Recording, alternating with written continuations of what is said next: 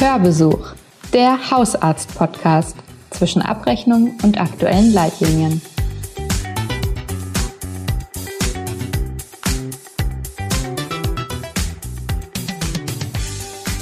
Wirtschaftlichkeitsprüfungen sind für Hausärztinnen und Hausärzte ärgerlich.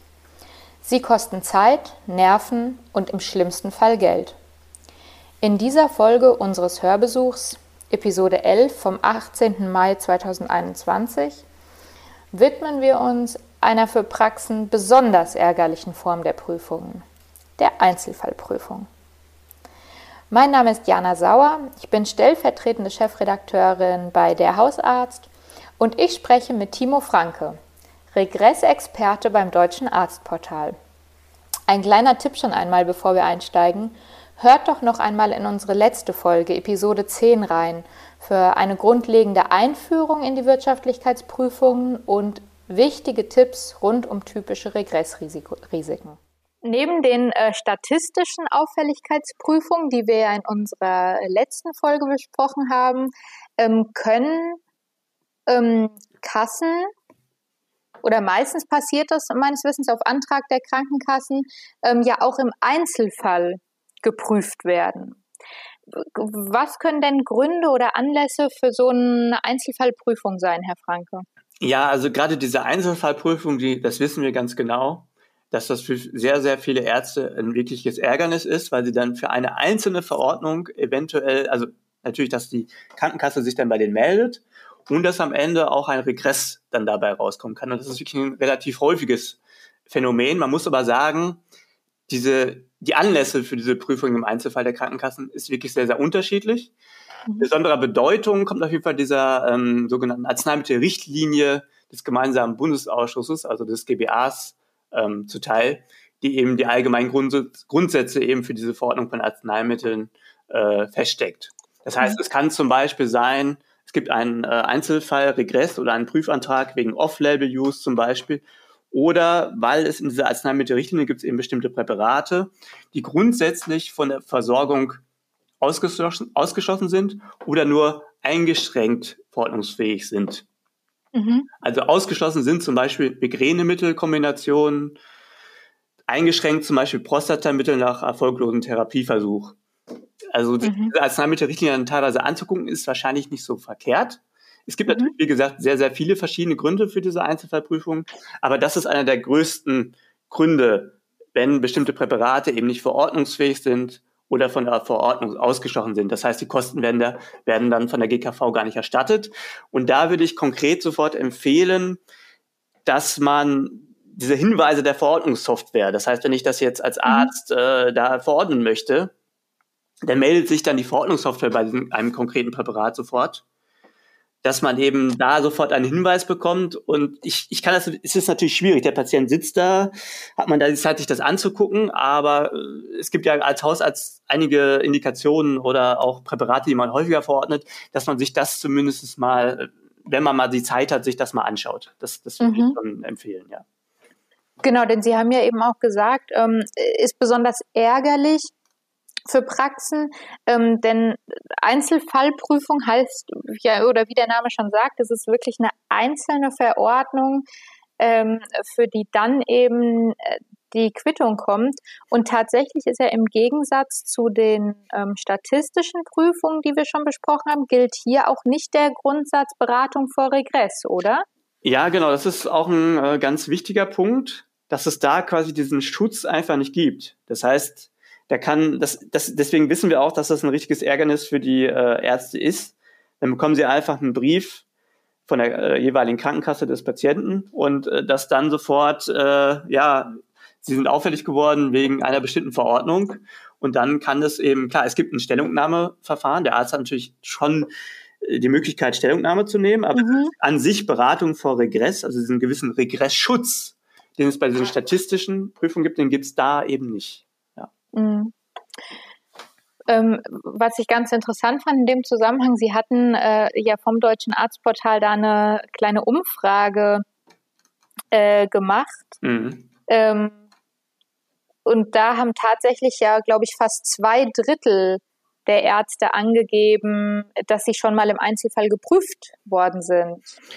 Ja, genau. Ähm, das ist auch noch ein guter Hinweis. Also ähm, wenn man sich mal äh, auf dem, wenn man mal auf das deutsche Arztportal geht, da haben wir auch eine Rubrik ähm, Umfragen. Also es ist uns immer ganz wichtig, dass wir natürlich auch Ärzten die Möglichkeit geben, dass sie ihre Meinung sagen. Wir haben auch äh, Erfahrungsberichte zu diesem Thema auf unserer Seite.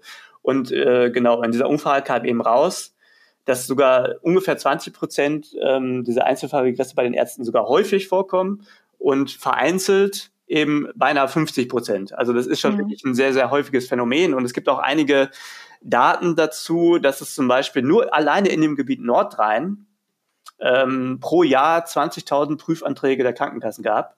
Und teilweise sind diese Regresse auch relativ hoch. Also es mhm. ist schon ein wirkliches äh, ernstes Problem für die Ärzte, ja. Und keinesfalls nur ein Einzelfall, wie der Name vielleicht äh, dann so falsch vermuten lässt. Ja, ja, genau. Also man sollte sich da an dem Namen nicht orientieren. Das ist schon genau. ein äh, häufiges Phänomen, ja. Gibt es denn aber auch hier bei den Einzelfallprüfungen so ganz äh, grundlegende Tipps, die Sie mit an die Hand geben können? Sie haben eben schon gesagt, ganz klar in die, äh, auf die Hinweise der Verordnungssoftware achten. Mhm. Ähm, ich nehme an, auch hier eine saubere Dokumentation, die vielleicht ähm, dann auch in der Stellungnahme nochmal rausgeholt werden kann. Ähm, was wären denn so weitere Hinweise, die da wirklich schützen können? Genau, das, was Sie gerade gesagt haben, gilt auf jeden Fall.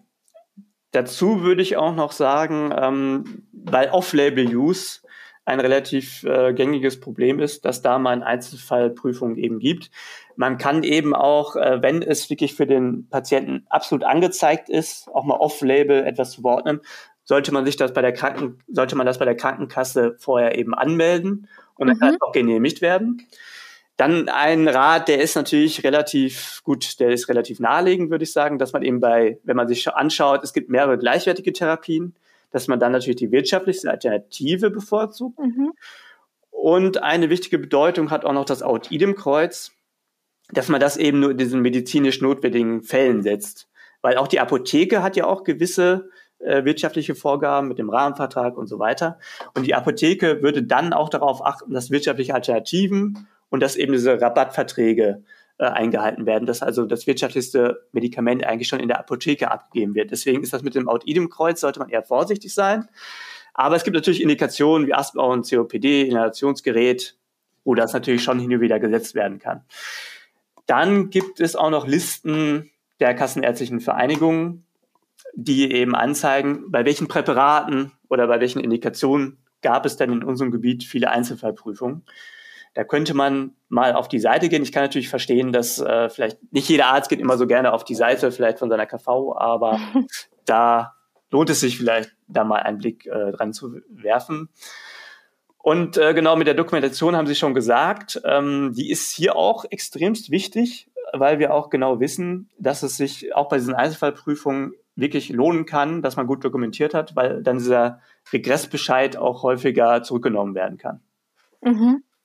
Das heißt auch hier dann vielleicht einfach auch mal öfter oder einmal öfter vielleicht ein, sogar einen Widerspruch einlegen oder sich trauen, äh, da wirklich auch dagegen zu argumentieren, als es einfach zu schlucken. Genau, also das lohnt sich gerade bei diesen Einzelfallprüfungen, da, äh, da, das kann man auf jeden Fall sagen, äh, dass sich das da auf jeden Fall lohnt, wenn man eben gut, dokument, gut dokumentiert hat, also nicht nur Diagnose, Vorbehandlung, Wirkansprechen, individuelle Therapieumstände äh, oder Therapieversagen bei anderen Behandlungsoptionen oder auch, dass die Adherenz jetzt dafür gesorgt hat, warum der Arzt jetzt gerade das äh, verordnet hat.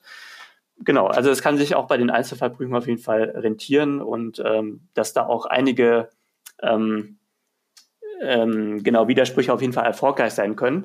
Schwierig ist es natürlich bei den Sachen, die halt von der GKV die Präparate, die grundsätzlich ähm, nicht verordnungsfähig sind. Also das heißt, dass die Kosten eben nicht übernommen worden sind. Und deswegen hatte ich eingangs ja schon gesagt, dass man da auf jeden Fall auf die Software ein bisschen mehr achten soll, auf diese Hinweise. Ist das überhaupt verordnungsfähig oder nicht? Mhm. Weil da sonst auch kein Widerspruch hilft. Da ist es sehr, wirklich sehr schwierig, ja. Mhm. Super. Herr Franke, ich danke Ihnen ganz herzlich für diese äh, ja doch sehr praxisnahen Tipps. Ich glaube, die können allen erfahrenen Hausärztinnen und Hausärzten nochmal Reminder sein, jungen Hausärztinnen und Hausärzten eine gute Einführung. Vielen Dank. Ja, vielen Dank für die Einladung. Hat mir sehr viel Spaß gemacht. Das war unsere dreiteilige Miniserie mit dem deutschen Arztportal. Wenn sie euch gefallen hat und ihr mehr Folgen in diese Richtung haben wollt, hinterlasst uns doch gerne eine Bewertung. In jedem Fall hören wir uns wieder in der nächsten Folge des Hörbesuchs, Dienstag in zwei Wochen an dieser Stelle. Bis dahin, bleibt gesund.